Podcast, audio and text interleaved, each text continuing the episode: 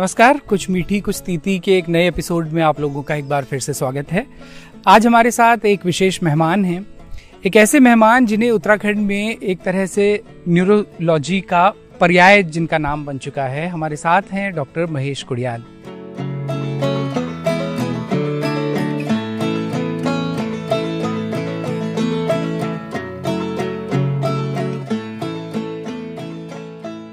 Doctor Gudiyal आपका बहुत बहुत स्वागत है बारामासी। नमस्कार थैंक यू बहुत बहुत धन्यवाद बारामासी की टीम का कि आपने मुझे बुलाया है। आ, सर हमारा ये जो सेगमेंट है इस सेगमेंट का नाम है कुछ मीठी कुछ तीती। और जो पर्सनालिटी होती है उनके जीवन से जुड़ी कुछ मीठी बातें कुछ तीती यादें इस पर हम लोग आज चर्चा करेंगे। और शुरुआत करेंगे आ, सबसे पहले आपके बचपन के सवाल से। कि हम लोगों का बचपन और हमारे बाद का भी बचपन तो हमने वो बचपन देखा है जब बच्चों को ये बताया जाता है स्कूल टाइम से ही कि उनके दो करियर अपॉर्चुनिटीज़ उनसे पूछी जाएँ तो एक डॉक्टर या एक इंजीनियर। लेकिन आप जिस वक्त आप छोटे थे क्या आपके दौर में भी यही दो चीज़ें हुआ करती थी और इन्हीं दो चीज़ों के सपने बच्चे देखा करते थे? आ, मैं डेफिनेटली मैं शुरू से करूँगा। देखिए आप भी शायद पहाड़ में रहे हैं। मेरा जो जन्म मेरा जो मेरी जो मेरी बर्थ प्लेस है वो टिहरी गढ़वाल में एक प्रताप नगर ब्लॉक है। उसमें एक गाँव गाँव में शुक्री वहाँ से वहाँ पे हुई थी। चूँकि हमारा परिवार का मैक जो फादर मेरे वो बेस थे उत्तरकाशी में। हाँ, हाँ। तो हमारी जो शुरू की जो बहुत प्राइमरी एजुकेशन थी फ़र्स्ट सेकंड में हम लोग उत्तरकाशी चले गए। उसके बाद मेरे कुछ ब्रदर्स जो हैं वो देहरादून में पढ़ते थे तो फादर का कुछ इंटरेस्ट देहरादून में था। तो मैं आपको जान के आश्चर्य होगी उस ज़माने में सिक्सटी फाइव सिक्सटी सिक्स में फादर की उस समय सोच थी कि उन्होंने हमें उस समय यहाँ पे एक क्लेमेंट टाउन में स्कूल होता था सेंट मेरीज अच्छा। और वो एक बोर्डिंग स्कूल होता था। अच्छा। उस समय लोग उस समय क्या सोचते थे हाँ। कि चलो बच्चों को हम अच्छी एजुकेशन देंगे पर फादर की उस समय विजन थी तो उन्होंने सेंट मेरीज एक यहाँ पे स्कूल था उसमें पढ़ाया। आ, उसके बाद फिर मैं जब सेंट मेरीज में हॉस्टल में किस तरह हम लोग एडजस्ट नहीं कर पा रहे थे आ, बहुत मन नहीं लग रहा था तो मावा को लगा नहीं भाई इसको हॉस्टल से छोड़ के इनको घर पर रख लें। तो फिर मैंने यहाँ पे एक गांधी इंटर कॉलेज है यहाँ पे जो बिल्कुल दर्शन लाख चौक पे वहाँ पे मेरी प्राइमरी एजुकेशन हुई। कुछ साल मैंने जो आजकल जिसको आप लोग स्कॉलर्स होम के नाम से जानते थे उस समय उसका नाम विद्या मंदिर होता था। अच्छा। तो मैंने फिर आठवीं तक वहाँ पढ़ा। पहाड़ में एक बहुत विचित्र सी समस्या होती थी कि मुझे मैंने पहाड़ों में देखी वो देखी कि पहाड़ के बच्चों को गाड़ी में जब जाते तो उल्टियाँ बहुत होती थी। हाँ। और जब मैं मैं जब बाद मैं उस पर बाद में जब मैं लखनऊ में गया मैंने देखा जो प्लेन्स के लोग थे उनको उतनी गाड़ी में उतनी ट्रैवल सक्सेस नहीं होती थी। तो हुआ क्या कि एक बार मुझे देहरादून से जब मैं छुट्टी में गया उत्तरकाशी अपने घर तो मुझे रस्ते में इतनी उल्टी हुई कि लोगों ने कहा यार ये इसको कहीं कुछ हो ना जाए। अच्छा। और उसकी वजह से मुझे वापस ना भेज के मुझे उत्तरकाशी में ही मेरा नाइन्थ में एडमिशन करा दिया गया। अच्छा सिर्फ़ इस वजह सिर्फ़ इस वजह की कहीं हम इसको वापस लेके जाएँगे कहीं यहाँ रस्ते में मरवाना जाइए मतलब लोगों ने यहाँ तक कहा कि आप अपने बच्चे को घोड़ा खरीद दीजिए उसको इतनी उल्टियाँ हो रही मर जाएगा किस दिन गाड़ी में। इतनी मुझे ट्रैवल सिकनेस होती थी। तो चांस था उन्होंने मुझे उत्तरकाशी में एडमिट कर दिया वहाँ पे गवर्नमेंट इंटर कॉलेज में और एट से लेकर ट्वेल्थ मैंने किया। और मैं सच बिल्कुल सही बता रहा हूँ आपको मैंने देखा न मेरे में न मेरे सहपाठियों में जो मेरे साथ पढ़ते थे। और उनमें बहुत से अच्छे बहुत ब्राइट बच्चे भी थे। कोई ओरिएंटेशन नहीं था कोई अवेयरनेस नहीं थी कि मेडिकल में जाना। वो सोचते थे उस समय उत्तर प्रदेश का पार्ट होता था। मुझे ये ध्यान है कि मेडिकल में उस समय हमारे से तीन चार साल पहले कोई ट्राइबल एरिया से किसी का सिलेक्शन हुआ था। बहुत रेयर सुनाया जाता था ओरिएंटेशन भी नहीं था। लेकिन हुआ क्या कि फिर साथ में हमारे एक सहपाठी जो उत्तरकाशी से देहरादून आए थे उनका सिलेक्शन हुआ हमसे एक साल पहले। और उन्होंने मुझसे कहा कि नहीं महेश तो पढ़ने में ठीक है अच्छा। तुझे सी देना चाहिए और फिर मैंने सीपीएमटी दिया और फिर उसी साल मेरा selection King George medical college में हुआ अच्छा। वो वो वो वो हमारे एक डॉक्टर जोशी हैं यहाँ पे वो टेंथ तक उन्होंने मेरे साथ उत्तरकाशी में पढ़ा था इलेवन अच्छा। ट्वेल्थ में देहरादून में आ गए थे अच्छा, तो देहरादून में देहरादून में एक्सपोजर मिल गया तो मुझे ये मैंने ज़रूर देखा कि मैंने ये देखा कि कई ऐसे बच्चे थे मेरे साथ में हम्म। जो पढ़ने में मेरे बराबर थे मेरे से भी अच्छे थे हम्म। लेकिन कोई एक्सपोजर नहीं था तो वो आ, मेरे सहपाठी देहरादून आए उन्होंने यहाँ सी दिया उनका सिलेक्शन कानपुर में हुआ और उन्होंने स्पेसिफिकली वहाँ से मुझसे मेरे को लेटर भेजा कि देखते तुम तुम्हारी फिजिक्स अच्छी है तुम पढ़ने में अच्छे हो तुम्हारी ट्वेल्थ में देखिए उस समय ट्वेल्थ में फ़र्स्ट क्लास आना बहुत बड़ी बात है। और आप मुझे पता नहीं आप भी बहुत यंग जनरेशन के मैं सही बता रहा हूँ उस समय सिक्सटी प्लस क्रॉस करना हम्म। बहुत मुश्किल होता था। स्टेट बोर्ड में तो बहुत ही मुश्किल होता था। तो हम लोग पाँच लोग थे जिनकी फ़र्स्ट क्लास थी पूरे डिस्ट्रिक्ट में। पूरे डिस्ट्रिक्ट में जी। तो डॉक्टर जोशी ने मुझे फ़ोन उस जो फ़र्स्ट टाइम में जो वहाँ पे था हम्म। कानपुर उसने फ़ोन किया कि नहीं महेश तुम्हारी फिजिक्स में डिस्टिंक्शन है अच्छा। और तुम इसमें तुम दो हो। और मैं कुटिया जी एक चीज़ और बता दूँ। देखो मैं मैं बहुत कि हम रिलेटिवली मैं कहूँ तो हम लोग संपन्न लोग थे वहाँ पे। हम्म। तो जो लोगों के घर में सब कहते हैं कि थोड़ा पैसा वैसा ज़्यादा उनके बच्चे पढ़ते नहीं हैं। पर भगवान का इतना मेरे पे वो था कि मैं पढ़ाई में ठीक था उस समय। हम लोगों को पिक्चर और उत्तर- उत्तरकाशी में हुआ करता था। अच्छा। तो लोगों ने कहा ये तो मतलब देखो पैसे वाले लोग हैं हाँ। मतलब लेकिन टीचर हमेशा मेरे से कहते थे मेरे अध्यापक कहते थे कि ये लड़का आगे ये लड़का पढ़ेगा। उससे प्रोत्साहन मिलता है। हम्म। मैं मैं- उससे बहुत प्रोत्साहन मिलता है। और वो लोग अच्छा मानते थे। और वो लोग तो उससे हमारे अंदर और उत्साह आता। था तो फिर मैंने सीपीएमटी दिया और सीपीएमटी देने के बाद मेरा selection King George medical college Lucknow में हो गया था। और तो यहाँ यहाँ उस समय पे सर जैसे अब तो एक प्रॉपर वो बन गया है मतलब इतने सारे कोचिंग सेंटर्स आ गए हैं जो नीट की तैयारी कराते हैं मेडिकल की तैयारी कराते हैं। तो उस समय पे भी इतना बोलबाला था देहरादून में कोचिंग सेंटर्स होते थे या कोचिंग लोग करते थे मतलब स्पेसिफिकली मेडिकल में सेलेक्ट होने के लिए। देखिए जैसे मैंने बताया कि उत्तरकाशी में तो कोई अवेयरनेस नहीं थी। देहरादून में एक एक उस समय बहुत फ़ेमस कृष्णा कोचिंग सेंटर होता था मेरठ का। अच्छा।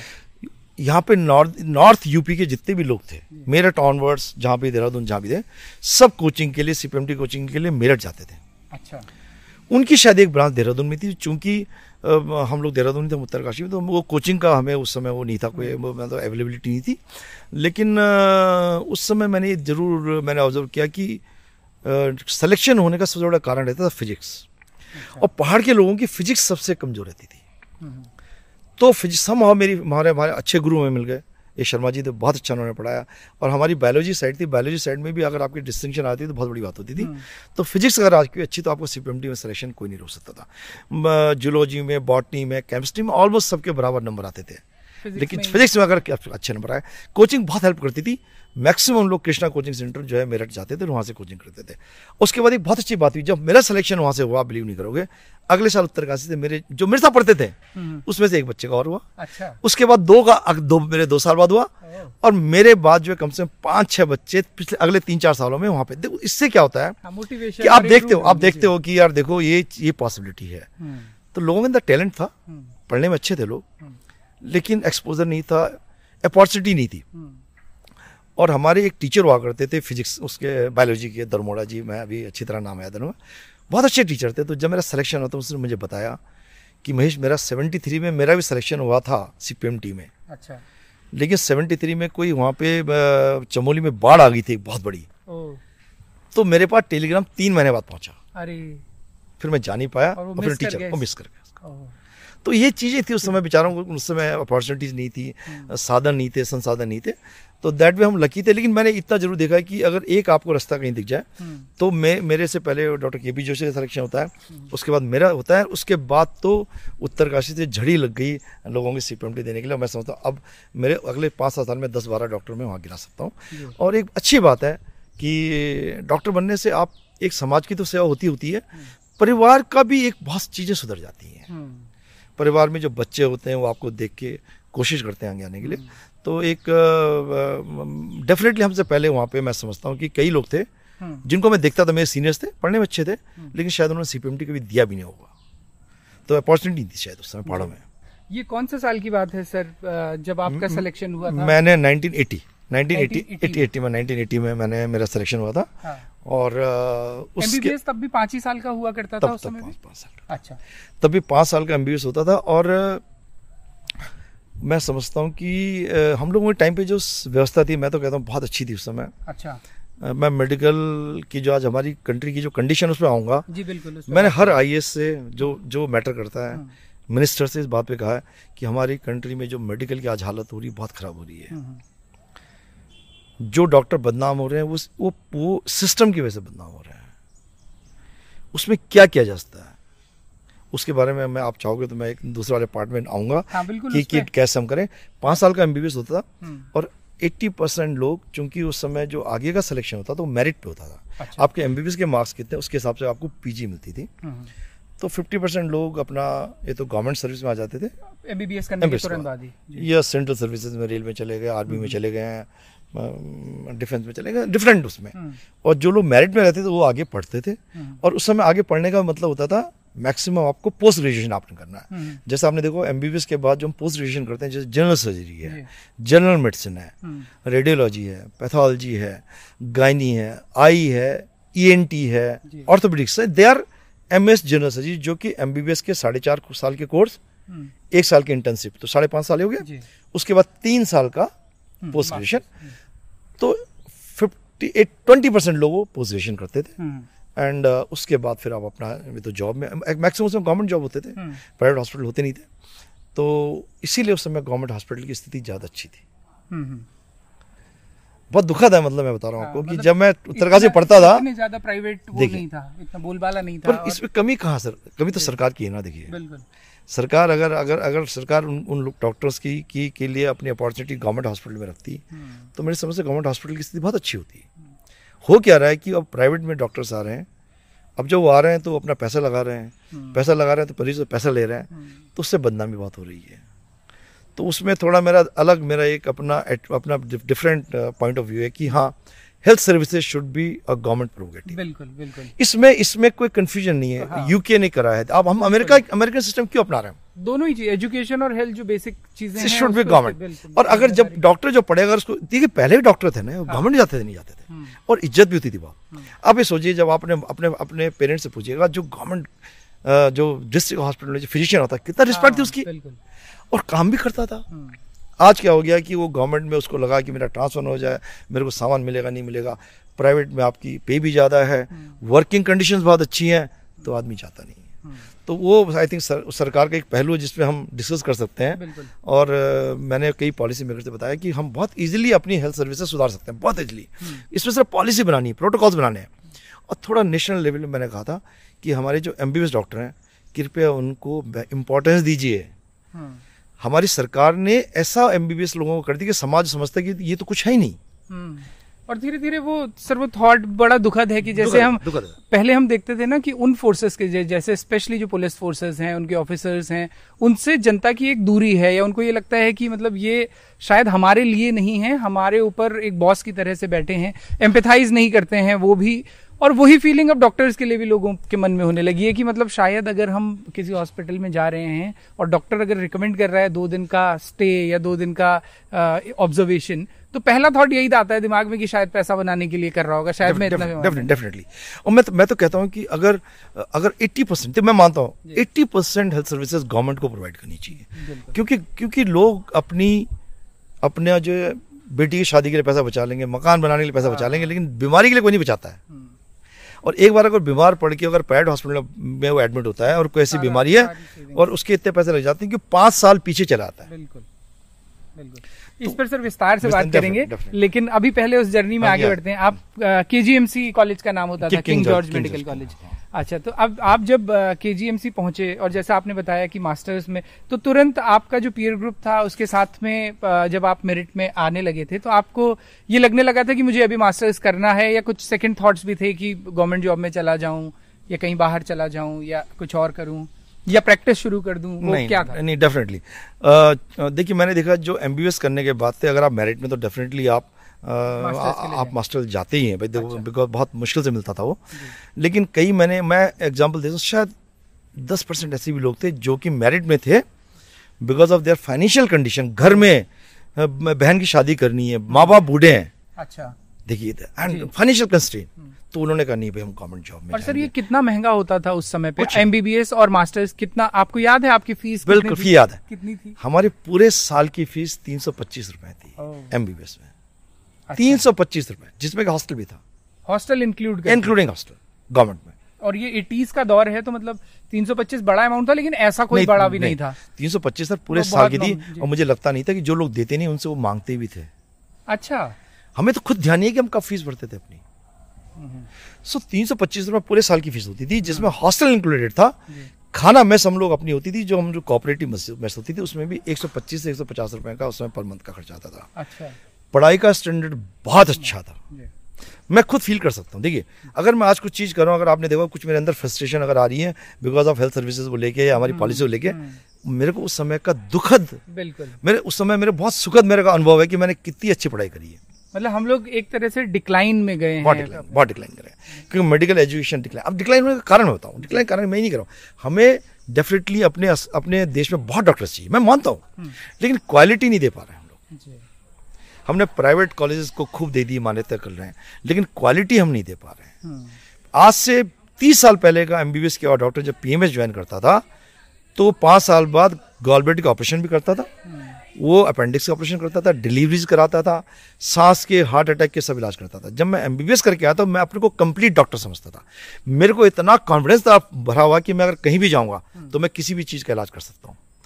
अब उन्होंने एमबीबीएस डॉक्टर को इतना छोटा कर दिया कि वो बेचारा शर्म के मारे पहले तो मरीज़ के पास जाता नहीं है। हम्म। कि अगर मरीज़ को मालूम पड़ गया कि मैं एमबीबीएस डॉक्टर हूँ ये बहुत गलत पॉलिसी गवर्नमेंट की यूके आपने देखा यूके की जो हेल्थ सर्विसेज़ हैं उसमें फैमिली फिजिशियन का कॉन्सेप्ट है। Eight seventy percent health services जो है वो चलाते हैं फैमिली फिजिशियन हमारे देश में क्यों नहीं होता वैसा?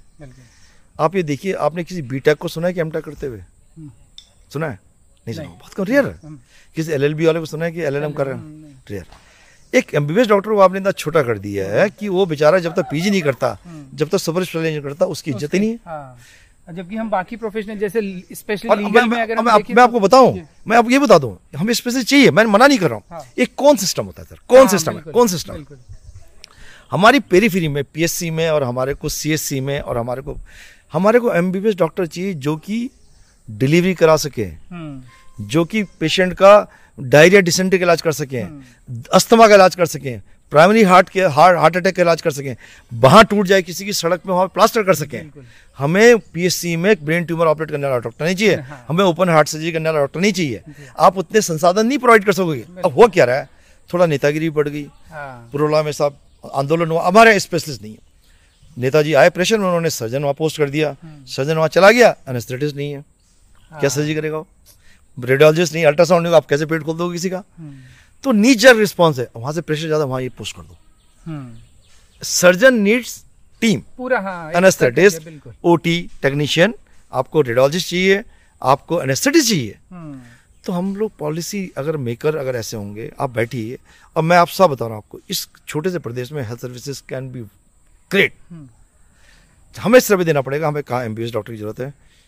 कहाँ डिस्ट्रिक्ट लेवल में किस स्पेशल ज़रूरत है? हमें हमें डिज़ीज़ तो स्टैटिक्स से सब क्लियर हमारे पास। हम्म। कौन सी डिज़ीज़ ज़्यादा? भाई हम्म, हमारे प्रदेश में लोग डिलीवरी के टाइम ज़्यादा मर रहे हैं। एग्जैक्टली हाँ, कितना दुखद है ये कि दैट इज़ आज आज आज पचहत्तर साल बाद अगर अगर आपका बच्चा पैदा होते समय अगर अगर वो मर जा रहा है हमें उसको देखना है। बिल्कुल। अगर अगर किसी को ब्रेन ट्यूमर हो जा सकता है देहरादून सकता है हल्द्वानी जा सकता है कहीं भी जा सकता है। तो हमें पॉलिसी देखनी पड़ेगी हमें स्टेटिस देखनी पड़ेगी कहाँ पे क्या बीमारियाँ कहाँ पे क्या चीज़ें और वो है गवर्नमेंट हाँ। के पास वो सारा डाटा है। तो अगर हम उसको करें एक और दूसरा हमें करना पड़ेगा कि हमें मैंने पहले ही मैं इंसिस्ट कर रहा हूँ आप M B S doctor is very competent doctor please उसकी कंडीशन इंप्रूव करो। He is dying of frustration out days M B S कराओ डॉक्टर चार चार साल आज घर में बैठा पीजी की तैयारी करा। एक सोचे कंप्लीट डॉक्टर जो कि मरीजों की हेल्प कर सकता है वो आज पढ़ के तीन साल घर में बैठे पढ़ रहा है कि मैं पीजी करूँगा। hmm. तो वो पॉलिसीज़ में I think we have to change जब यूके जैसे डेवलप्ड कंट्री में एमबीबीएस डॉक्टर hmm. पूरी ज़िंदगी सिर्फ़ एमबीबीएस हो।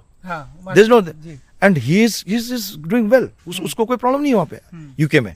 हमारी कंट्री में क्या ज़रूरत है भाई? हम्म।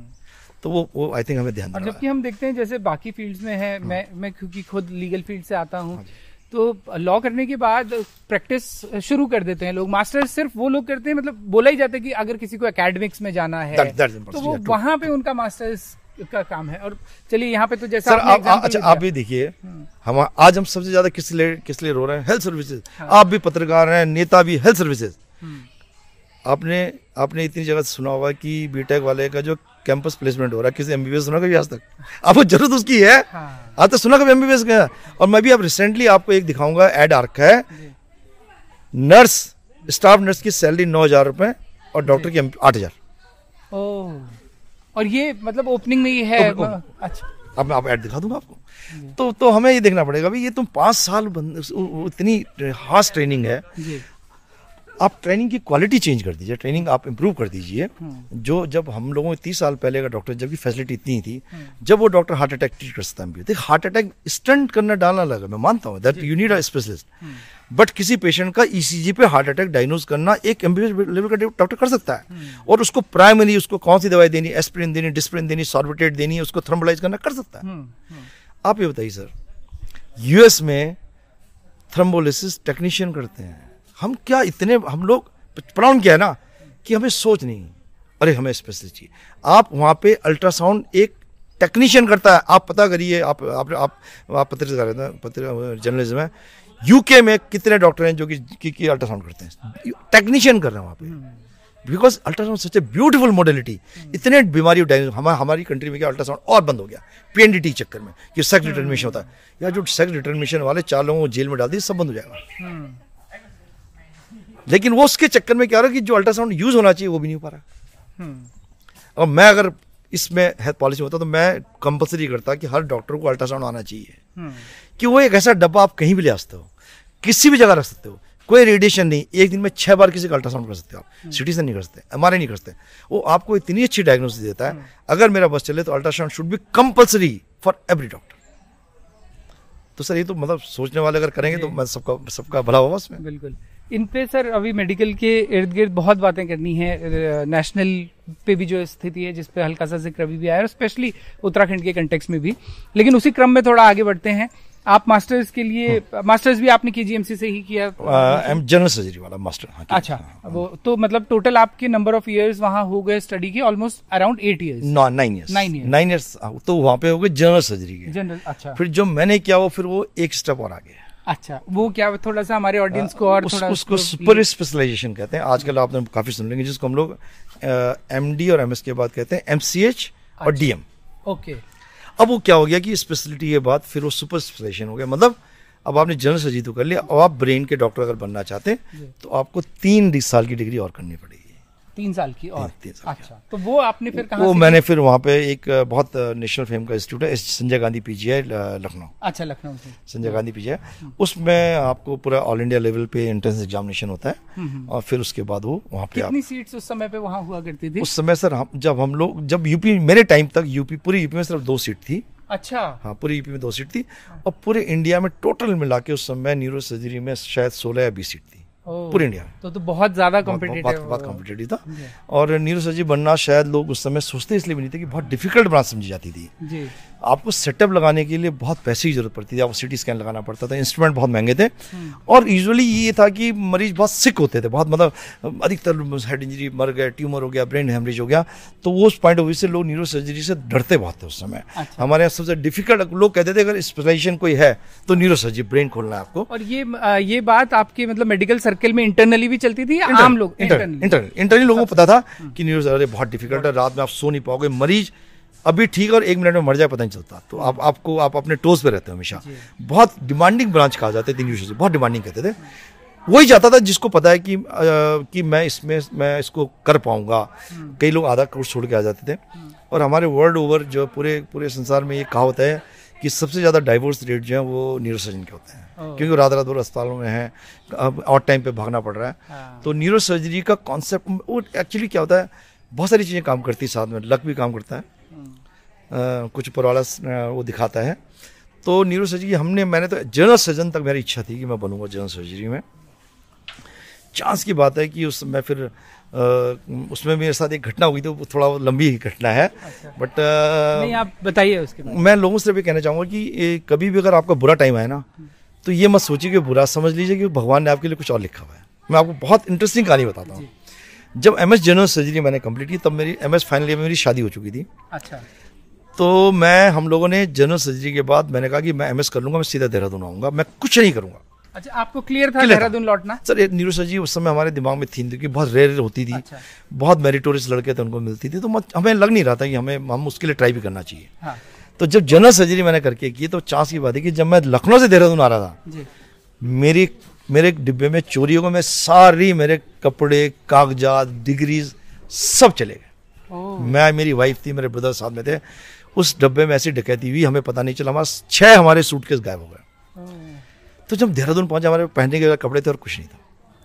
मेरे सारे हाई स्कूल से लेकर और पूरे डिग्री तक के सारे सर्टिफिकेट्स मेरी मार्कशीट सब का चोरी हुई। तो फिर मैं यहाँ देहरादून आया फिर देहरादून आके फिर जब मैं वापस जब मैं लखनऊ सर्टिफिकेट बनाने गया फिर मुझे इलाहाबाद जाना यूपी बोर्ड इलाहाबाद होता था उस समय। हम्म, हम्म। तो जब मैं इलाहाबाद दोबारा गया फिर मैंने सर्टिफिकेट बनाए तो वो एक ऐसा टाइम था सितंबर से लेकर अक्टूबर तक कि लोगों ने कहा कि भाई तुम जब अभी तीन चार एक दो महीने तुम्हारे सर्टिफिकेट बनने में आ लगे तुम न्यूरो सर्जरी की एक वो होता है एक सीनियर एजेंसी होती है वो कर लो। तुम्हें तनख्वाह मिलती रहेगी चार हज़ार में तनख्वाह मिलती थी अच्छा। सर तो मैंने एक महीने के लिए के एजेंसी को ज्वाइन किया as a non resident non non non PG तो एक था कि आप उसमें और उस समय फिर एक इंटरेस्ट लग गया न्यूज़ सर्जरी का। देखिए वो चोरी अगर मेरी ना होती तो मैं शायद वापस जाता। तो मैं लोगों को कई बार कहता हूँ उस समय मुझे लगा यार हमारा कुछ मेरी वाइफ के सारे गहने वहने सब चीज़ सब चीज़ एवरीथिंग तो मैंने कहा यार देखो अगर मेरे वो चोरी ना होती मैं वापस जाता। एक महीने में के में न्यूरो सर्जरी काम होते हुए नहीं देखता। तो उसी समय पीजीआई का निकला इंट्रेंस जनवरी का। अच्छा। तो मैंने फॉर्म भर दिया। फिर दो महीने तैयारी कर ली। तो उसमें कंपटीशन में हो गया था। फिर आई वॉज़ मतलब मतलब मेरे लिए वो एक अलग चीज़ थी कि मेरा सिलेक्शन न्यूज़ सर्जरी में हो गया।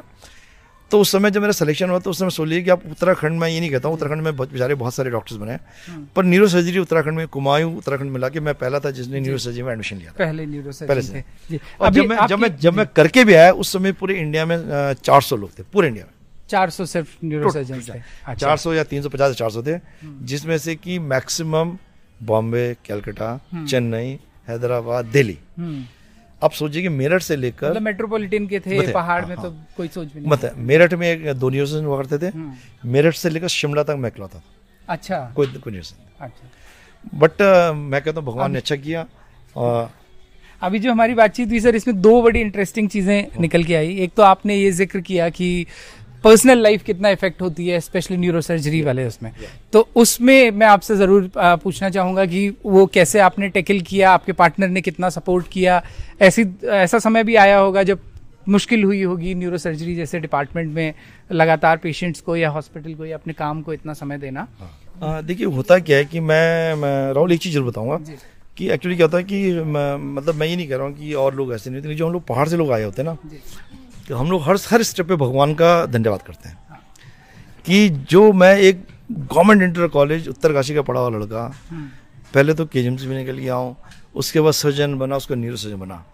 तो मैंने कठिनाई नहीं समझी, मुझे लगा कि यार ये तो मुझे अपॉर्चुनिटी मतलब भगवान ने इतनी बड़ी चीज़ मुझे दी है तो न मेरे परिवार ने, क्योंकि हम लोग उस और उस उस इतनी खुशी में रहते थे कि मैं पहले न्यूरो बनने का मुझे मौका मिला। है हम्म। बहुत कठिनाई दिखी होंगी मैंने पर मैं उसको मुझे बुरी यादें नहीं है किसी की। अच्छा। मैं ऑपरेशन करने के बाद मरीज़ के साथ सोया भी हूँ रात रात में यहाँ दिशा हॉस्पिटल जहाँ पे आज आप ये पैसिफिक होटल देख रहे हैं आज पैसिफिक मॉल देख रहे हैं हम्म। वहाँ पे पहले एक दिशा हॉस्पिटल होता था एक अमेरिकन डॉक्टर था उसने बनाया था।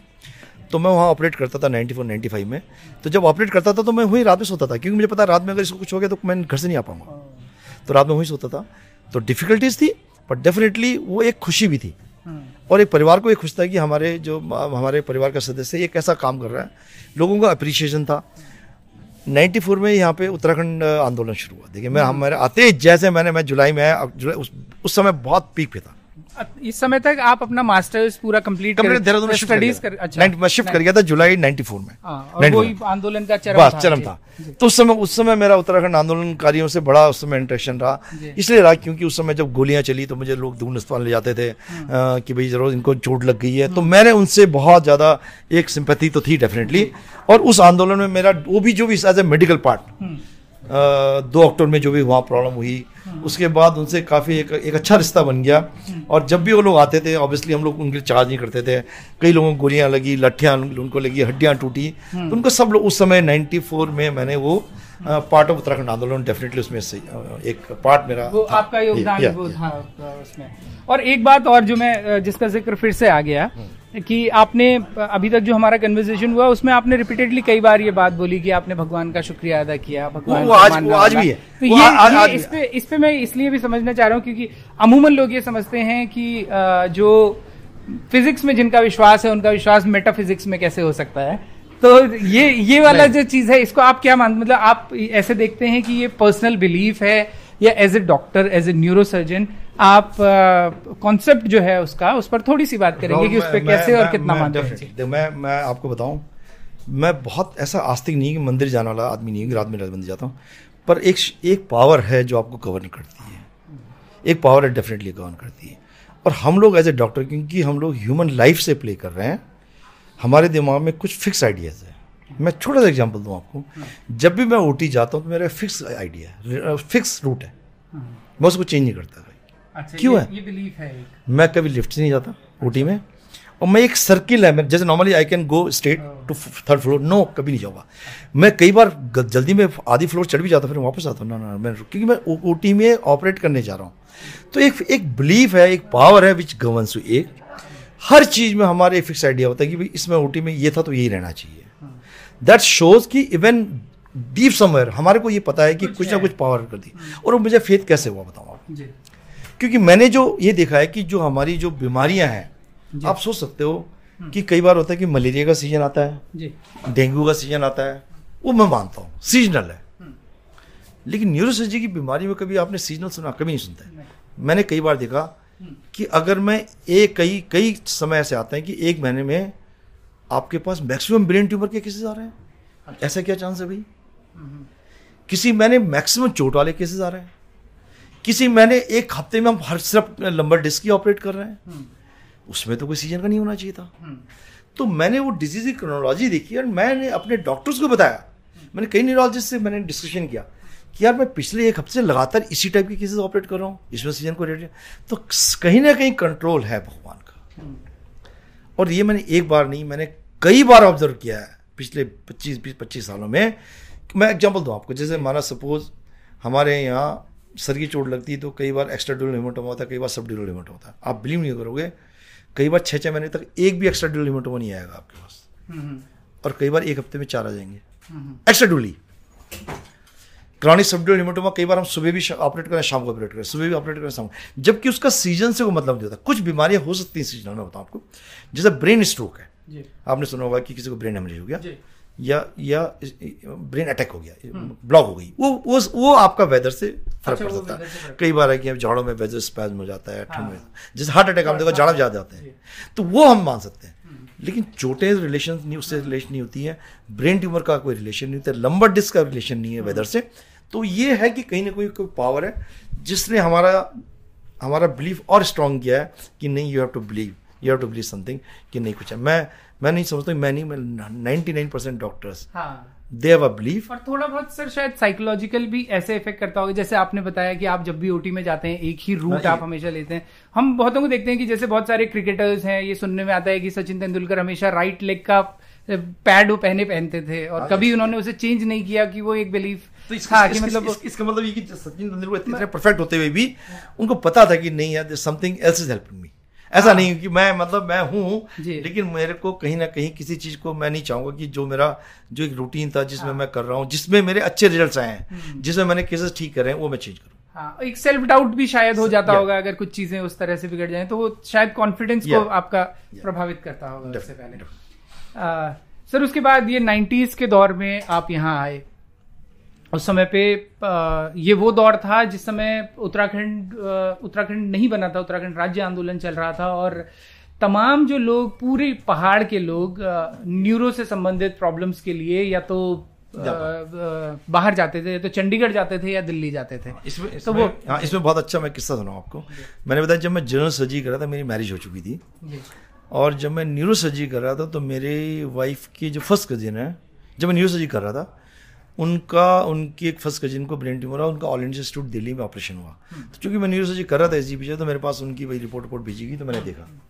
हाँ, जरा इसी तरह। तो उन्होंने मेरे पास रिपोर्ट भेजी कि भाई इनका ट्यूमर इनका ऑपरेशन हो रहा है ठीक है जो भी था।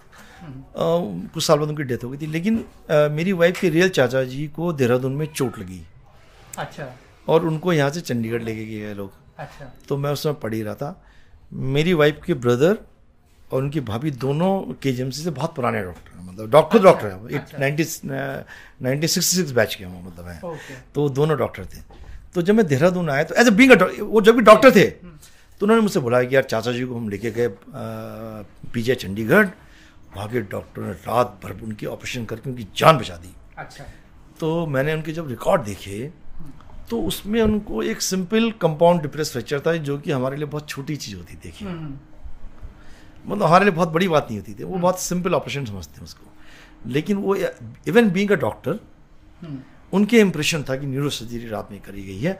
तो मैं तब मुझे लगा कि यार ऑब्वियसली यहाँ पे लोगों की इतनी अवेयरनेस नहीं है यहाँ पे ये जितनी बीमारियाँ इतनी होती हैं तो डेफिनेटली हमें यहाँ पे आना चाहिए। और और मैंने देखा भी जब मैं शुरू शुरू में आया राहुल तो मैंने ऐसा कोई भी 94 से 2001 तक मुझे लगता नहीं कि कोई भी ऐसा मरीज़ हेड इंजरी का जिसको ऑपरेशन की ज़रूरत हो चाहे उसके पास पैसे थे चाहे नहीं थे हम्म, मैंने ऑपरेशन ना कराओ। मैंने उसको चांस दिया है और मैं उसके रात में सोया भी हूँ चाहे उसका उससे कोई इरेस्पेक्टिव की कुछ है नहीं है। इनफैक्ट मैं जो पहला ब्रेन ट्यूमर यहाँ देहरादून में ऑपरेट हुआ था वो नाइन्टी फाइव फेबररी में मैंने करा था। अच्छा। बहुत मुश्किल ऑपरेशन था वो लेडी आज भी उनका नाम मैं उनकी मैंने कई बार कहा कि मैं आपका नाम लेता हूँ मीडिया में तो वो शशि कपूर नाम है उनका अच्छा। नारी शिल्प में टीचर थी वो यहाँ पर और अभी भी आती हैं दिखाने नाइन्टी फाइव और बहुत मुश्किल ब्रेन ट्यूमर था अच्छा मुश्किल ब्रेन ट्यूमर भी कैसे है? नॉर्मली हम शुरू में प्राइवेट प्रैक्टिस में ऐसे केसेस लेते नहीं हैं। उनका डायग्नोज हुआ ट्यूमर और वो चली गई थी दिल्ली। तो दिल्ली में जो न्यूरो जो वहाँ पे एम्स में गई और वहाँ पे गई जो जी बी पंत हॉस्पिटल में गई। तो उन्होंने उन्होंने वहाँ ऑपरेशन कराना चाहा तो उन्होंने टीचर्स ने वहाँ जो भी पता उन्होंने करे आप यहाँ क्यों गए? वहाँ तो डॉक्टर कुड़ियाल आ गए आप। अच्छा। तो देखिए टीचर्स का ही रहता था। हाँ। वो लोग चाहते हैं कि भाई ये चीज़ें सर्विसेज़ डेवलप हों पेरीफेरी में। सिमिलरली यहाँ पे यहाँ पे एक वो है एक वोल्टाज की एजेंसी सरदार जी रेस में रहते हैं। वो अपने ऑपरेशन कराने लखनऊ गए तो वहाँ पे डॉक्टर छाबड़ा थे अब उनकी डेथ हो गई। डॉक्टर छाबड़ा बहुत फ़ेमस न्यूज़ सर्जन थे। उन्होंने ये कहा भाई कि वहाँ पर देहरादून डॉक्टर कुड़ियाल चले गए तुम यहाँ क्यों आ गए? तो दे कैम बैक तो उन्होंने यहाँ ऑपरेशन कराया। तो वो नाइन्टी में जब भी कोई लोग यहाँ से जाते थे चंडीगढ़ तो लोग कहते नहीं आप आ जाइए। क्योंकि इतने हैंडफुल थे उस समय सब नाम से नाम जाते थे। सब और सब कुछ चाहते थे कि डेवलप हो सर्विसेज़ आप आज के दिन अगर हर आदमी यहाँ हम ऑपरेट करेंगे तो पॉसिबल नहीं है। हाँ। तो आप एक सर्विसेज़ डेवलप कर रहे हो देहरादून में तो उन्होंने बहुत हमें इस हिसाब से काफ़ी सपोर्ट किया। जितने भी हमारे टीचर्स थे नो दिल्ली में लखनऊ में चंडीगढ़ में एंड दे फ्रेंकली सेट कि नो नो आपको यहाँ नहीं ज़रूरत नहीं है। अब आप आप वहाँ पे न्यूरो सर्जन हैं इज़ कॉम्पिटेंट इनफ वो आपकी सर्जरी करेगा आप वापस जाइए। जब वो वो बंदा ये सुन के वापस आता है तो हम्म। कहते नहीं सब उन्होंने कह दिया आप कर सकते हैं आप करिए। तो दैट वे ये समाज के लिए भी अच्छा रहा। और हमारे लिए भी भाई ऑब्वियसली हम तो आए थे लोगों की हेल्प करने। और हेल्प मैंने और तो मैं नहीं कह सकता हूँ लेकिन डेफिनेटली एक हेल्प हमारी तरफ़ से ज़रूर थी कि मुझे लगता है कि जब भी न्यूरो सर्जरी में लोग आते हैं तो अधिकतर सीरियस होते हैं। लोग पहले पैसे की बात करते हैं कि आप पैसा जमा कराइए। हम्म। वो मैंने तब भी नहीं करा था और आज के दिन भी मैंने ये प्रैक्टिस रखी कभी किसी पेशेंट से एडवांस हम कभी जमा नहीं कराते हैं। हम्म। कि आप पहले एडवांस दीजिए तब जब तब ऑप्शन हो कभी आज तक कभी नहीं हुआ। तो एंड उसका कारण भी है राहुल कि लोग बेचारे दे जाते हैं। कोई आपका पैसा नहीं खाता। कोई बहुत मजबूर होगा तो इसका मतलब मजबूर है वास्तव में। पर मैंने ये अभी तक कभी ये नहीं देखा कि किसी पेशेंट को मैंने ऑपरेशन कर दिया हो और वो ठीक हो गया और उसने कहा कि मैं नहीं देता कभी नहीं हुआ ऐसा। तो फिर आपको क्या ज़रूरत है भाई पहले? तो मैं वो मेरी अपनी पर मैं उसको अब चूँकि अब कॉर्पोरेट कल्चर आ चुका हाँ, है बहुत सारी चीज़ें। तो मैं इस पैराडाइम शिफ्ट को सर आप कैसे देखते हैं? जैसे इसका हल्का सा ज़िक्र आपने मतलब हमने इस पर भी किया कि उस जमाने में मेडिकल स्टडीज़ बहुत अच्छी हुआ करती थी। जैसा आपने बताया फ़ीस बहुत कम थी बहुत अच्छे से पढ़ाई हुआ करती थी कंपटीशन बढ़ गया। ये जो पैराडाइम शिफ्ट हुआ है जो कॉरपोरेट कल्चर हावी हो गया है फाइव स्टार हॉस्पिटल्स हो गए हैं जहाँ पे रूम के चार्जेस फाइव स्टार होटल से ज़्यादा हैं और कई सारी तो मतलब स्पेशली जो डिटोरिएशन हुआ है गवर्नमेंट सेक्टर के हॉस्पिटल्स का उसकी वजह से लगभग मतलब बड़ी ही निराशाजनक बात है लेकिन इसको कहने में कोई गुरेज नहीं है कि अगर कोई बड़ी बीमारी हो गई तो गरीब आदमी के लिए तो इलाज संभव ही नहीं रह गया है। ये जो पैराडाइम धीरे धीरे शिफ्ट हुआ है। देखो राहुल जी उसका रीजन यही है कि चूँकि गवर्नमेंट प्रोवाइड नहीं कर पा रही थी सर्विसेज़ हम्म। तो ऑब्वियसली प्राइवेट प्लेयर्स देखें। जो कॉर्पोरेट जो आदमी है वो जब हॉस्पिटल बनाता है तो उसके लिए तो बिज़नेस है। Is not is not come for charity is not come for charity अगर वो कहता है मैंने सौ करोड़ लगाए तो मुझे सौ करोड़ का इन्वेस्टमेंट चाहिए वापस. एंड देन ऑब्वियसली क्या होता है कि जब कॉर्पोरेट हॉस्पिटल में आप काम करते हो तो जो भी वहाँ पे कंसल्टेंट्स होते हैं they have a target they have a target now it is a business the more of a देखिए बिज़नेस तो हो ही गया। देखिए जब आप पे कंज्यूमर फोरम आप पे अप्लाई हो रहा है जो कि एक दुकानदार पे हो रहा है तो गवर्नमेंट ने भी बना दिया आपको बिज़नेस और मैंने भी देखा कि देखिए आज से तीस साल पहले चालीस साल पहले अगर किसी को हार्ट अटैक होता था तो गवर्नमेंट हॉस्पिटल का डॉक्टर आता था घर पे देखता था उसको एक छोटे सा सूटकेस होता था हाथ में हाँ। दवाई देता था कहता कि मैं सुबह फिर आऊँगा अगर ठीक होंगे तो आप मुझे फ़ोन कर दीजिएगा हाँ। तो और अगर वो प्रैक्टिस में होता तो उसको एक दस बाई पंद्रह का कमरा होता था एक ई मशीन होता था एक बी पी इंस्ट्रूमेंट होता था that was the expenditure that was the investment तो चलता था इज़्ज़त भी थी डॉक्टर को फेद भी था वो एक मरीज़ दिखा रहा था साथ में पड़ोसी को देख लेता था साथ में भाई को देख लेता था उसी फ़ीस में हाँ।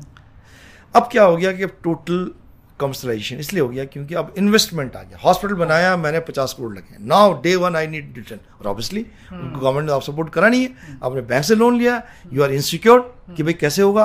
आपने सिटीजन लगा रखा एम लगा रखा।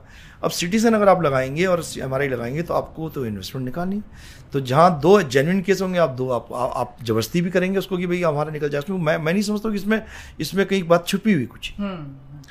और कुछ लोगों में जैसे समाज में पूरे समाज में बुराई आ गई है। देखिए मैं सब दस परसेंट डॉक्टर्स में भी बुराई आ गई वो पैसे कमाने की होड़ में लग गए। और सर ये जो बातें हम सुनते हैं कि कई बार ऐसे ऑपरेशन रिकमेंड कर दिए जाते हैं जिनकी वास्तव में ज़रूरत नहीं है या अवॉइड किया जा सकता था। और कई हॉस्पिटल्स बड़े बड़े बिल्स मतलब वो देखते हैं कि अगर इम्पेनल्ड है तो तब तो ये हम और भी ज़्यादा देखते हैं कि हॉस्पिटल भी तैयार होता है और पेशेंट भी थोड़ा सा उसको ये लगता है कि चलो मैं सिक्योर हूँ इम्पेनल्ड हूँ चला जाएगा। डेफिनेटली डेफिनेटली ह्यूमन बायस तो डेफिनेटली इसमें है। और मेडिकल एक ऐसी चीज़ है कि जिसमें आपको there no mathematics there no mathematics अगर आप बीमारियाँ कुछ ऐसे नहीं जिसमें कि आपने सपोज़ किसी लेडी को यूट्रस में फाइब्रॉइड है हम्म। तो अगर आप पाँच लोगों की ओपिनियन लेंगे तो उसका डिफरेंट मिले आपको। हम्म। हो सकता है तीन कहेंगे ऑपरेशन करा लीजिए दो कहेंगे अभी रुक जाइए। दिस मैथमेटिक्स कुछ बीमारियाँ जिसमें क्लियर मैथमेटिक्स है कि भाई इसका होना है। दिस नो टू ओपिनियन खत्म बात। जहाँ पे प्लस माइनस वाला है हम्म। वहाँ पे डिपेंड करता है कि आप किस हॉस्पिटल में हैं किस एथिकल डॉक्टर के पास हैं क्या उसके मॉरल हैं आपकी कंडीशंस क्या हैं। सो डेफिनेटली आई थिंक वो ह्यूमन बायस तो उसमें आया है। और समाज को पे करना पड़ रहा है। आई थिंक क्योंकि समाज को इसलिए पे करना पड़ रहा है क्योंकि हमारी परिस्थिति ऐसी हो गई कि हमारे यहाँ अब एक्सपेक्टेशन ये कि आप अमेरिकन स्टैंडर्ड से इलाज करें। इलाज तो अमेरिकन स्टैंडर्ड से करें।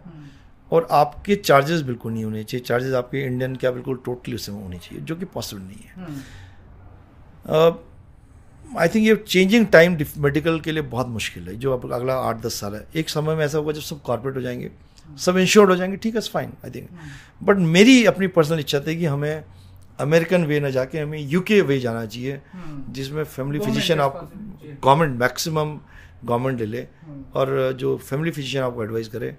हमारे कोई रिस्ट्रिक्शन नहीं है आज कोई भी आदमी फट से ऑल इंडिया इंस्टीट्यूट पहुँच जाता है जहाँ की वहाँ पे सब कॉम्प्लिकेट केस होने चाहिए हम्म। अब उनकी यहाँ भीड़ जनरल लोगों की लगी हुई है हाँ। अगर मानो किसी पेट में दर्द है पहले वो पहले दिखा है पेरीफेरी में ना वो कहते हैं एम्स में चलते हैं हम्म। उससे बर्डन ज़्यादा हो गया बर्डन हम्म। ज़्यादा हो गया तो कॉम्प्लिकेट केस कर ही नहीं पा रहे लोग तो सिस्टम थोड़ा रेफरल सिस्टम नहीं है एक तो ये है दूसरा कि गवर्नमेंट को लेना चाहिए अपने हाथ में। गवर्नमेंट ने एक इनकी आयुष्मान योजना जो कि मैं समझता हूँ बहुत अच्छी योजना है। गरीबों का बहुत भला हो रहा है इसमें। मैं बिल्कुल मैं मैं समझता हूँ जिनका कोई नहीं था उनके लिए आयुष्मान योजना पर मैं एक बताऊँ राहुल जी की इसमें इन्होंने ये एप्लीकेबल अब मेनली उनके अंदर हो पा रही जिनकी मजबूरी है।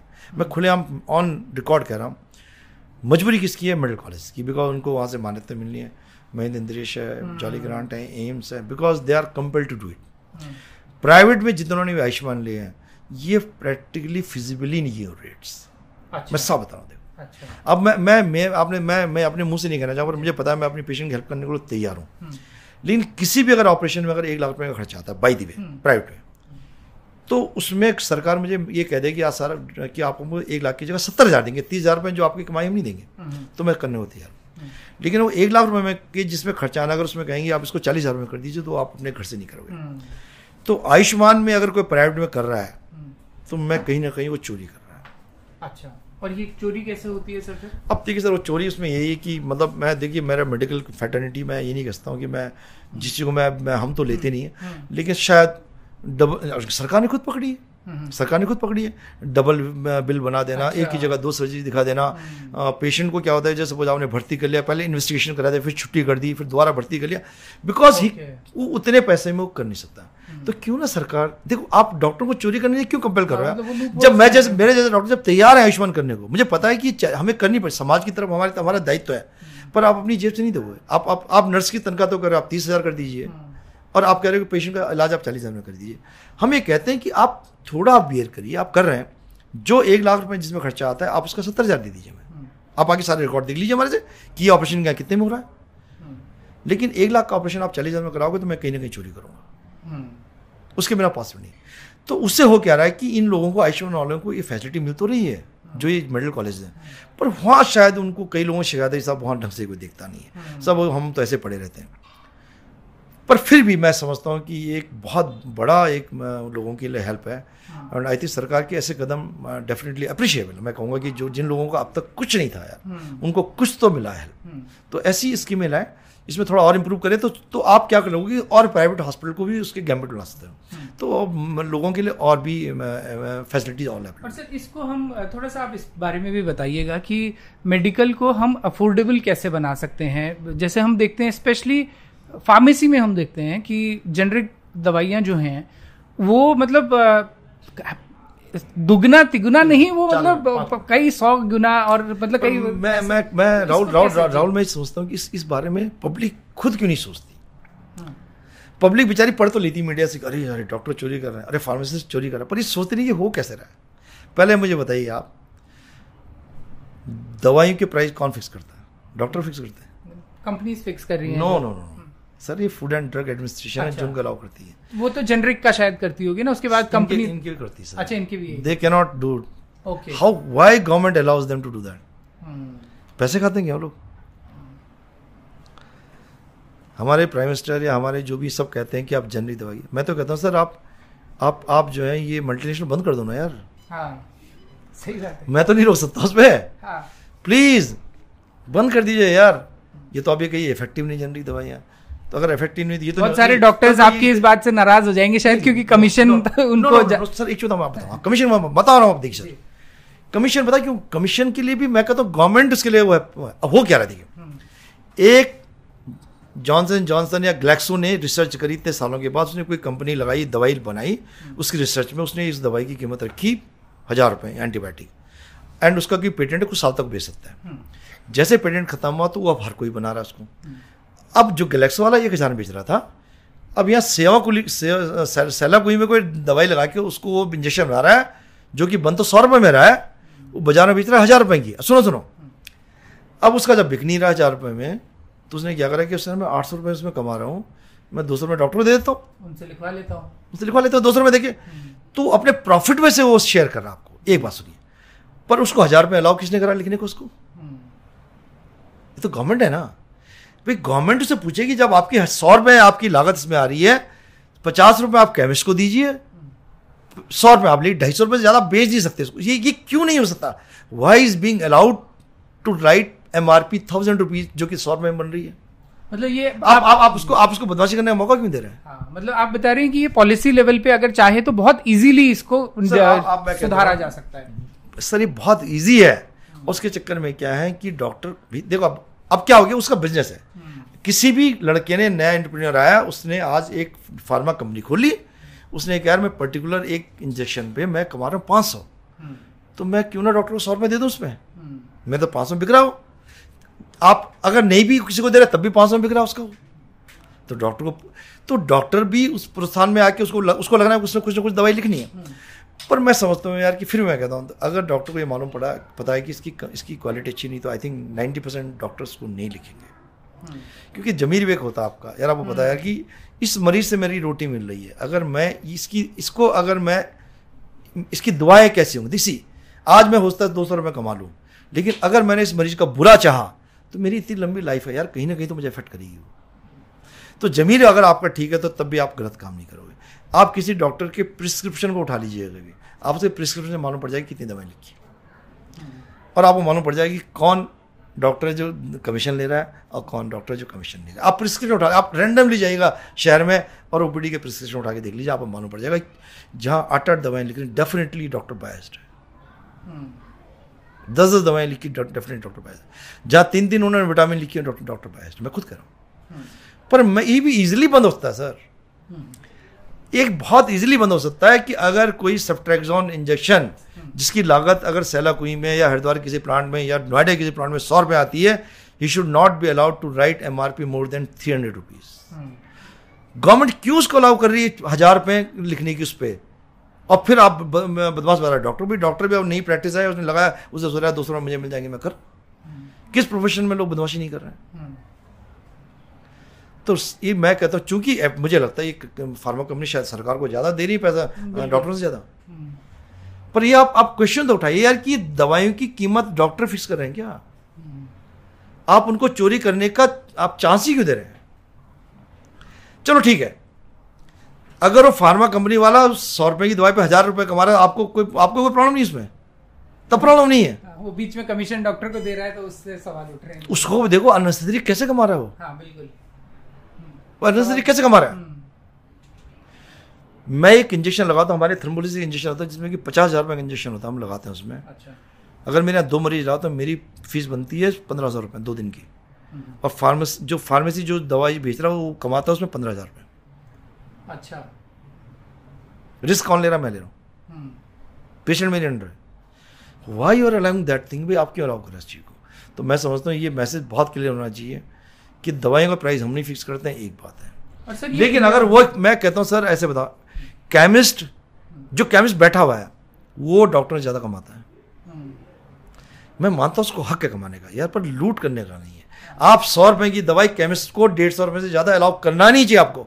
सौ रुपए की दवाई पाँच सौ रुपये कैसे बेच रहा है भाई? क्योंकि उसमें एमआरपी लिखा पाँच सौ रुपये और MRP without food and drug administration के वो लिख नहीं सकता।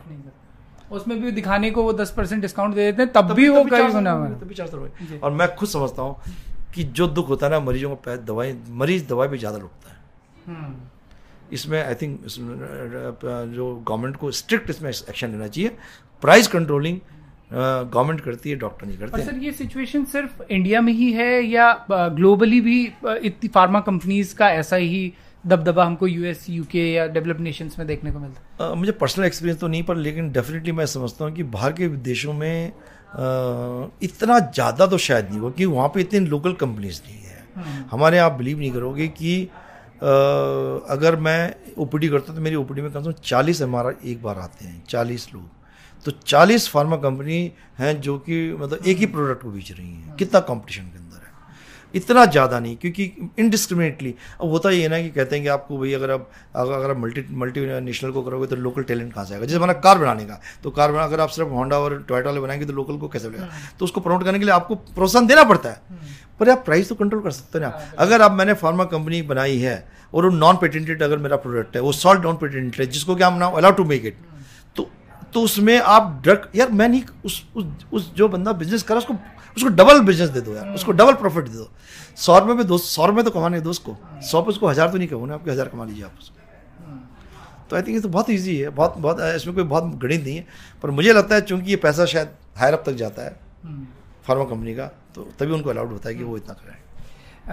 इसको हम रैप भी करेंगे सर लेकिन अभी बहुत सारी बातें आपसे करनी और बची हैं। आ, आप जब वापस आए उस समय पे एक बहुत आ, बड़ा कदम था आपका देहरादून आना।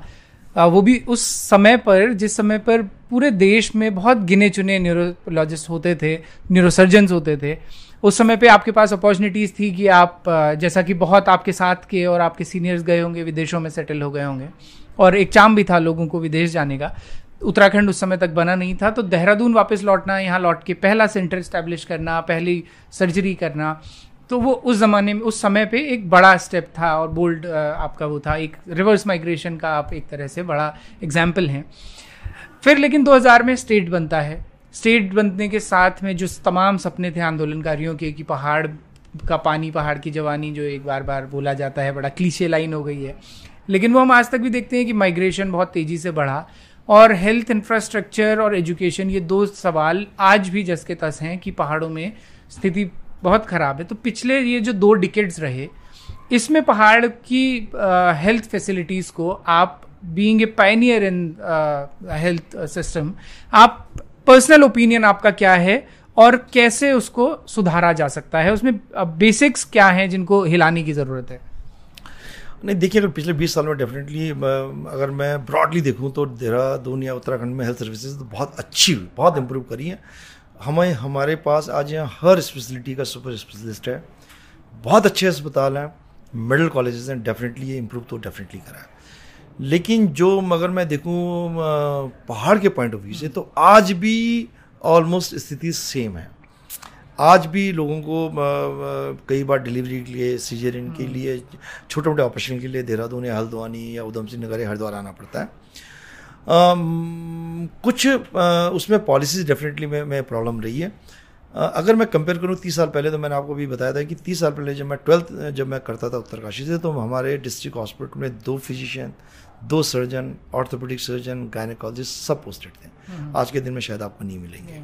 आज के दिन में उसके लिए कारण दोनों हैं प्राइवेट में अपॉर्चुनिटीज़ हम्म। और गवर्नमेंट का उतना सपोर्ट सिस्टम नहीं होना अगर तो एक आध एक आध लोगों ने अगर किसी ने ट्राई भी किया मैं नाम लेके एग्जांपल दे सकता हूँ आपको कि आज श्रीनगर जब मेडिकल कॉलेज खुला था तो यहाँ पे एक महेश रमोला न्यूरो सर्जन है आजकल महेंद्र देश में।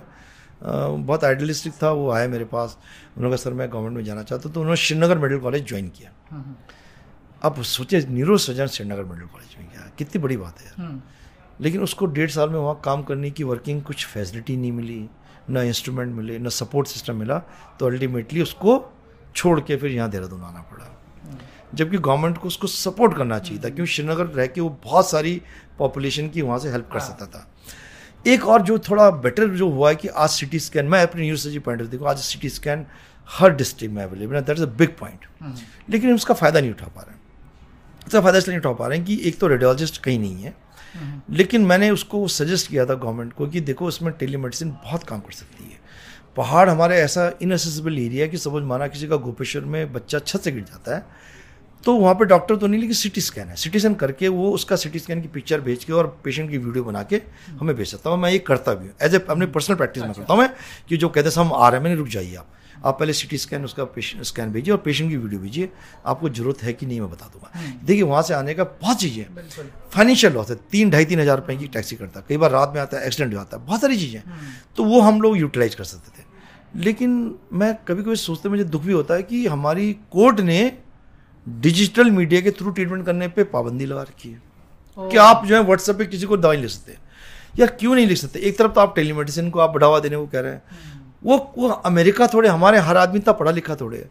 अगर मैं किसी मरीज़ की उत्तरकाशी में बैठ के यहाँ से हेल्प कर रहा हूँ तो उसमें मेरा पर्सनल क्या लाभ है भाई? मैं उससे ना फ़ीस ले रहा हूँ। मेरी इस सिर्फ़ पीड़ा है कि वो गरीब आदमी फर्दर यहाँ आके अपना कई बार होता है पेशेंट रात में चार बजे गिरा। अब क्या करें? दो तीन घंटे ऐसे लगे। आठ बजे टैक्सी करी और रात में जब तीन बजे यहाँ पहुँचता है, उस समय बच्चा बैठ के केला खा रहा होता है। क्योंकि वो उस बेचारा डर के मारे आ जाता है यहाँ। तो अगर वो हमें उस समय इन्फॉर्मेशन हो जाए, हम उसको किस तरह गाइड कर सकें तो ये हमें करना चाहिए कि सिटी स्कैन है, आजकल ब्रेन हेमरेज बहुत सारी चीज़ें डायग्नोज आती हैं, चोट है। आप यहाँ पे लोकल आप आप बताइए, हम लोग हेल्प करने को तैयार है। लेकिन वो डिजिटल मीडिया पे कोर्ट ने बैन लगा रखा है कि डॉक्टर्स कंसल्टेशन नहीं करते हैं डिजिटल मीडिया में। आई डोंट नो क्या उसका पर्पज है। क्या है? मतलब उसका तर्क क्या है उनके पीछे? कि कई बार पेशेंट मिसलीड हो जाता है। अच्छा। मैं आपको एग्ज़ाम्पल बताऊँ जैसे कि हमारे कई मिर्गी की दवाइयाँ होती हैं कई हम्म। मरीज़ नहीं दिखाने आते हैं वो सालों साल खाते रहते हैं। हो सकता तो उनके अंदर कोई साइड इफ़ेक्ट हो जाता हो। अच्छा। पर सर चीज़ बताइए अगर मैं तो कहता हूँ अगर हमारा मेरा पेशेंट मिर्गी का पेशेंट कंट्रोल्ड है और मुझे वहाँ से व्हाट्सएप पे बात कर लें तो आई डोंट थिंक मुझे उसको यहाँ नहीं चाहिए मैं उसको दो चार ब्लड टेस्ट करा लूँ वहीं कर ली। तो we should promote digital media we should promote ये और इसको जब तक आप किसी के पीछे इंटेंशन मैं क्यों कह रहा हूँ भाई इसमें मेरा क्या भला मेरे को आके फ़ीस दे जाएगा यहाँ। हम्म। पर मैं नहीं चाहता हूँ कि पेशेंट देहरादून आए। एंड नाइन्टी परसेंट चीज़ें आप सॉल्व कर सकते हैं अगर आपका इंटेंशन है। इसमें बहुत सारे डॉक्टर्स ने मेरा विरोध भी किया। अरे नहीं डॉक्टर साहब ऐसे कैसे होता है? क्यों नहीं आएँगे हम? क्यों उनको करेंगे? पर उसमें पर्सनल ओपिनियन डिफर कर सकती है। मेरा इंटेंशन क्लियर है कि मैं मरीज़ की हेल्प करना चाहता हूँ। और अगर उसमें आपको कितनी खुशी मिलती है कि अगर कोई आपने आपकी अधिकतर अगर माना किसी मरीज़ को सिर्फ़ इसलिए यहाँ पे आना है कि मैंने उस पर्चे पे सेम ट्रीटमेंट लेके उसको वापस भेज देना है। तो देखिए कितनी दुख की बात है। वो उसने अपने दो दिन खराब किए हैं खर्चा करा है। तो आई थिंक कहीं ना कहीं चेंज जो अपने पर्सनल लेवल पे होता हम कर रहे हैं पर सरकार के लेवल पे होना चाहिए जहाँ पे कि यहाँ पे यहाँ पे अमेरिका नहीं है यहाँ पे वेस्टर्न कंट्रीज़ नहीं है। यहाँ पे हर चीज़ आदमी को आ, मुश्किल से करनी पड़ती है। और आई थिंक जिस तरह से भी हम उनकी हेल्प कर पाएँ करना चाहिए और कोर्ट को भी इसके बारे में देखना चाहिए कि डिजिटल मीडिया करके इसमें किसका भला हो रहा है डॉक्टरों का भला हो रहा है कि मरीज़ का भला हो रहा है। और सर दूसरी पहाड़ों में ही हेल्थ फैसिलिटीज़ को सुधारने के लिए दूसरा जिस जिस बारे में जैसे आप अभी ज़िक्र भी कर रहे थे कि हमारे यहाँ पे एमबीबीएस करने के बाद मतलब जो आप बता रहे थे कि एक वो हरारकी जैसे बननी चाहिए कौन स्ट्रक्चर बनना चाहिए। तो उसके लिए क्या कैसे सरकार प्रमोट कर सकती है कि, कि बेसिक इंफ्रास्ट्रक्चर में किस तरह के रिक्रूटमेंट्स हों और रिटेन करने के लिए स्पेशली डॉक्टर्स को क्या पॉलिसी लेवल पे चेंजेस उसमें बहुत सिंपल एक, एक आध बार शायद गवर्नमेंट ने उस लाइन पे वर्क भी किया था। देखिए जितने भी हमारे गवर्नमेंट मेडिकल कॉलेज से तीन चार हमारे पास मेडिकल कॉलेज यहाँ पे गवर्नमेंट वाले। उनके बच्चों के साथ बॉन्ड होता है कि उन्होंने एक या दो साल पेरीफेरी में काम करना है। एमबीबीएस के बाद उनको पेरीफेरी में काम कराइए और हर साल के उनको दस परसेंट उनको मार्क्स दीजिए पीजी के लिए। अच्छा राइट आजकल पीजी करना बहुत मुश्किल हो गया। हम्म। अगर आप उनको देंगे कि हमको ट्वेंटी परसेंट एक साल करोगे तो दस परसेंट रिलैक्सेशन दो साल करोगे बीस, तीन साल करोगे तीस परसेंट रिलैक्सेशन मिलेगा, आप पीजी कर पाओगे। और उसके बाद आपको पाँच साल का मिनिमम बॉन्ड होगा। देखिए बताइए, जो लड़का गवर्नमेंट से कर रहा है गवर्नमेंट की फ़ीस पे कर रहा है, वो गरीब घर का है, उसको क्या प्रॉब्लम होनी चाहिए? ये तो सेवा करने का भाव नहीं उसके दिमाग में। और दूसरा, आपको डॉक्टर्स को, सरकार को डॉक्टर्स को थोड़ा इंपॉर्टेंस ले देनी पड़ेगी कि आज डिस्ट्रिक्ट लेवल पे तहसील लेवल पे एसडीएम के पास भी जीप होती है लेकिन डॉक्टर के पास ना कोई घर होता है ना उसके पास जीप होती है। पहले एक ज़माना था कि डॉक्टर्स जो है जो सीएम जो सिविल सर्जन होता मोस्ट इंपॉर्टेंट अथॉरिटी होता था डिस्ट्रिक्ट में। हम्म। उस डॉक्टर को आज तहसीलदार भी आज उसको घर पे बुलाता है कि आप मेरे आके मेरा इलाज करिए। तो थोड़ा हमें उसको एक इम्पॉर्टेंस देनी पड़ेगी उसके उसके पद को थोड़ा गरिमा देनी पड़ेगी उसको आप वो दीजिए तो अगर वो लगेगा कि मेरा एक रुतबा है मुझे इज़्ज़त दी जा रही है तो आई थिंक वो लड़का काम करेगा। उसको पता है तीन साल बाद मेरा पीजी में हो जाना है या मेरा ट्रांसफ़र सुगम में हो जाना है। तो कोई ना सोर्स लगाएगा ना कहीं पैसा चलेगा। जब आपका ये हो जाएगा तीन साल से पहले आपका ट्रांसफ़र हो ही नहीं सकता। ये टीचर्स के लिए होना चाहिए यही मेडिकल का एक बार टीचर अभी मेरे पास एक टीचर है कि साहब मेरा मेडिकल चाहिए मैंने मनी वास्ता कहते डॉक्टर साहब मैं पच्चीस साल से दुर्गम में अच्छा। मैंने देखिए आप अब सरकार से पूछे पर मैं मेडिकल झूठा नहीं बना सकता हूँ। लोग इतने डिस्परेट हो गए कोई पॉलिसी हम्म। नहीं है। तो इस आई थिंक पॉलिसी अगर बनेगी तो आई थिंक किसी को दुख भी नहीं होगा। देखिए राहुल मैं बताऊँ जब मैं मेडिकल कॉलेज में पढ़ता था तो मैं कभी ट्रेन में रिजर्वेशन नहीं कराता था। हम्म। बीस रुपये टी टी हाथ में पकड़े मुझे बर्थ मिल जाती थी। आज अगर मैं रिजर्वेशन नहीं हुआ ना तो मैं रेलवे स्टेशन में नहीं जाऊँगा। हम्म। क्योंकि क्लियर है आजकल आपको पता है कि अगर आपका आपका रिजर्वेशन नहीं तो you will not even attempt कि कोई चांस नहीं आपको मिल जाएगा वहाँ पे। पहले मैं पता था हो जाता तो हम आते थे। तो अगर सरकार ऐसे ही कर दे कि मैं अगर मैं डॉक्टर मुझे पता है कि यार मैं मैं मेरा ट्रांसफ़र तीन साल से पहले हो ही जाता हूँ मैं बेकार में नेताओं के चक्कर नहीं लगाऊँगा मैं किसी सेक्रेटरी चक्कर नहीं लगाऊँगा ना पैसे खिलाऊँगा। हम्म। वही टीचर का कर दो आप। तो कोई अननेसरी एफर्ट ही नहीं करेगा। हम्म। तो इज़ अ प्रोटोकॉल एंड आप पॉलिसी बना दीजिए डॉक्टर्स की। एम डॉक्टर रखिए उसको एक थोड़ा रिस्पेक्टेबल हो दीजिए जो एक एक पीसेस लेवल का तो स्टेटस दीजिए उसको हम्म। वही कम से कम वहाँ पे। गजट ऑफिसर है वो तो उसको वो दे दीजिए आप उसको रहने की फैसिलिटी दीजिए। जब जब एम डॉक्टर ना उसकी उसमें शादी हुई उसके छोटे बच्चे तीन साल में उसकी शादी हो जाएगी छोटे बच्चे हो जाएँगे जब तक तो पाँच साल का होता है तब तक तो उसको चाहिए शहर में। Doctor hmm. इसलिए आना चाहता है कि बच्चे की एजुकेशन हो जाए। तो आपको आठ साल के लिए डॉक्टर मिल रहे हैं पहाड़ में ज़्यादा आपको क्या चाहिए? हम्म। तो पॉलिसी बनाई लेकिन वो भी होता है कोई डॉक्टर अगर देहरादून पोस्ट हो गया तो पचास साल नहीं है। हम्म। कोई पहाड़ में हो गया तो ज़िंदगी में देहरादून नहीं आ पाता तो पॉलिसी आई थिंक कहीं ना कहीं।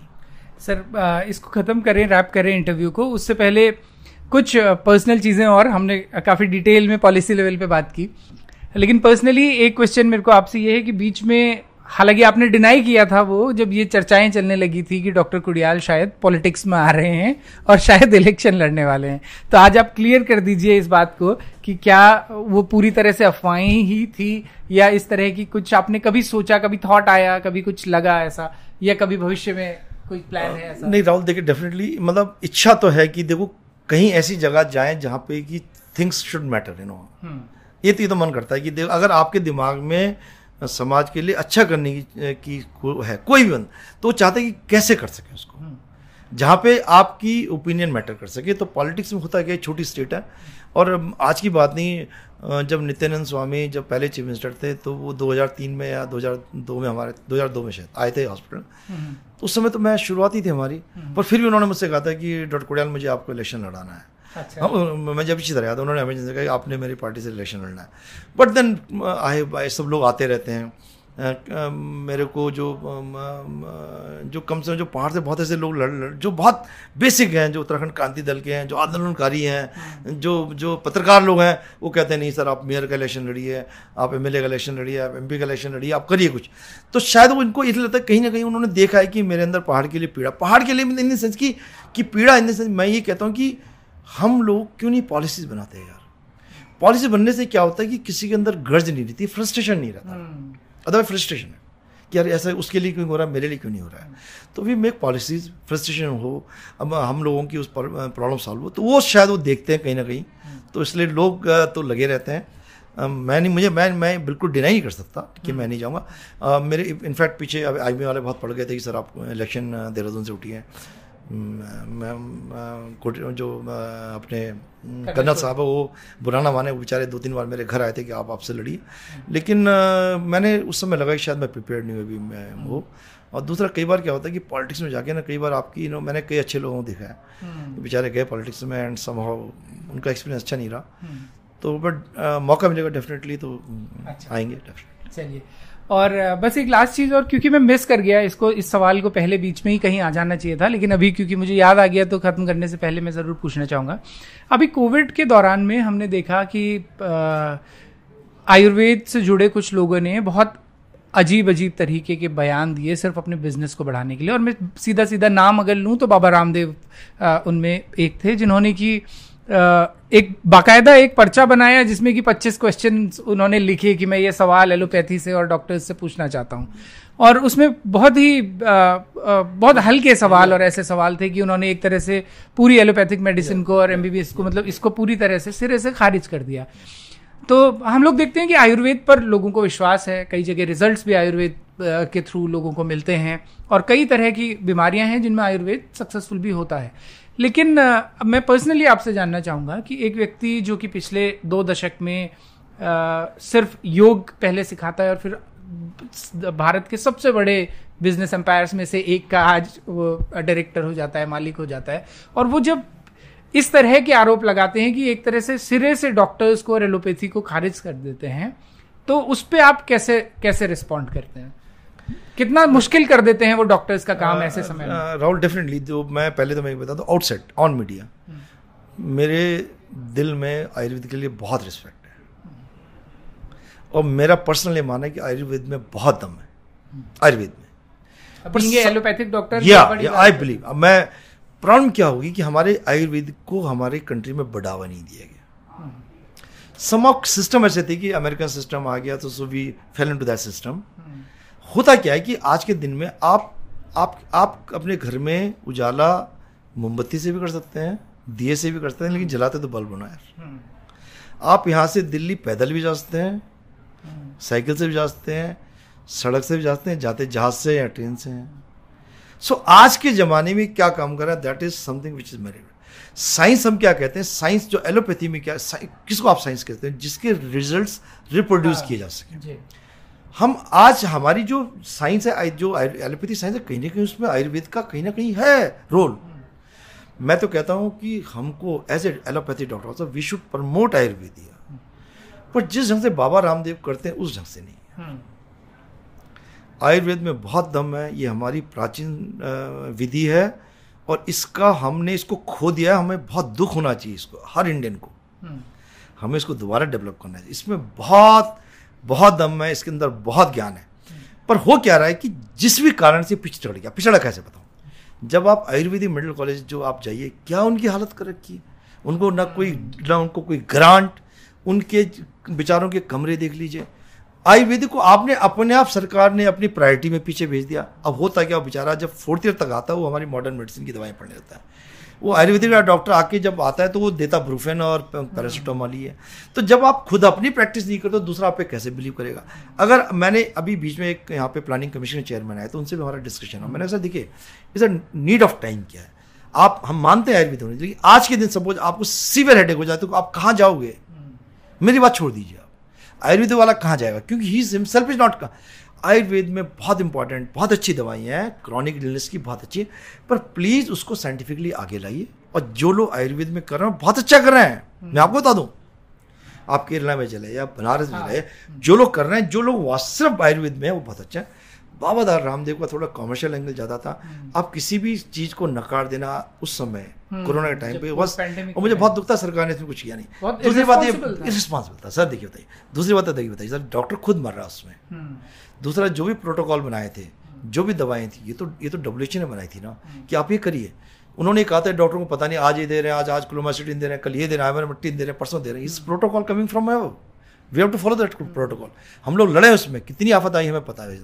तो मेरे कहने मतलब वो थोड़ा इरिस्पॉन्सिबल था। तो और मैं कहता हूँ मैं कहता हूँ मैं हाँ क्रिमिनल दिस क्रिमिनल उन्होंने तो उस समय तक कोई वैक्सीन नहीं बनी थी और उन्होंने एक प्रेस कॉन्फ्रेंस कर दी कि हमने सबसे पहली वैक्सीन बना ली है विच वाज कंप्लीट सरकार क्यों चुप है? मुझे भी मुझे लगता है कि इसमें आप ऑलरेडी एलोपैथी में बिकॉज़ ऑफ़ हमारे कुछ डॉक्टरों के कारण है हमारे कुछ सिस्टम के कारण है हम हम वैसे भी इतने एच पे हैं इस समय कि बदनामी बहुत है। ऐसे में उनको ऐसे जवाब दे देना तो बहुत मुश्किल। उसमें क्या होता है कि जो एक जेनविन पेशेंट होता है हाँ। वो गलत जगह पड़ जाता है। क्योंकि मैं आप बता दूँ बाबा रामदेव ने कहा लेकिन मेरे पास ऐसे कई मरीज़ बता सकता हूँ जो कि कैंसर के लिए वहाँ गए और जब एंड स्टेज थे तो वापस आ गए। नहीं साहब उन्होंने जवाब दे दिया। How can you treat cancer treat cancer मैं अपने माँ बाप को सबसे पहले आपको लेके आऊँगा भाई। हम खुद लेके आएँगे आप। एविडेंस बेस्ड करिए ना आप। हम्म। आप ब्लाइंडली कहना किडनी वाले कितने पेशेंट थे वो जिन्होंने कहा डायलिस ज़रूरत नहीं है। पर मैं इस साथ में भी कहना चाहूँगा कि अगर कोई प्रॉपरली करा हो सकता है इनिशियल डिज़ीज़ में वो करे वो रिवर्स है। सर शुगर बीपी मैं तो कहता हूँ अगर आप पॉसिबल आप आयुर्वेदिक ट्रीटमेंट आप आप एलोपैथी करिए। हम तो कहते हैं दवाई मत खाइए। आप आप एक्सरसाइज से ठीक कर लीजिए मना करता हूँ मैं। अगर आप मैं कहेगी डॉक्टर साहब मुझे मुझे बीपी हो रहा है अब मैं डॉक्टर साहब दवाई नहीं करूँगा मैं एक्सरसाइज करूँगा। मैं कहूँ भैया बहुत सही है पर पंद्रह पंद्रह दिन में बीपी चेक कराते रहे। I don't want to put you on medication आप शुगर ट्रीटमेंट करना चाहते हैं अपना आप वेट कम करके करना चाहते हैं तो आई विल हैप्पीस्ट पर्सन मैं कभी आपको दवाई खाने को नहीं कहूँगा। ये लाइफ स्टाइल डिज़ीज़ है।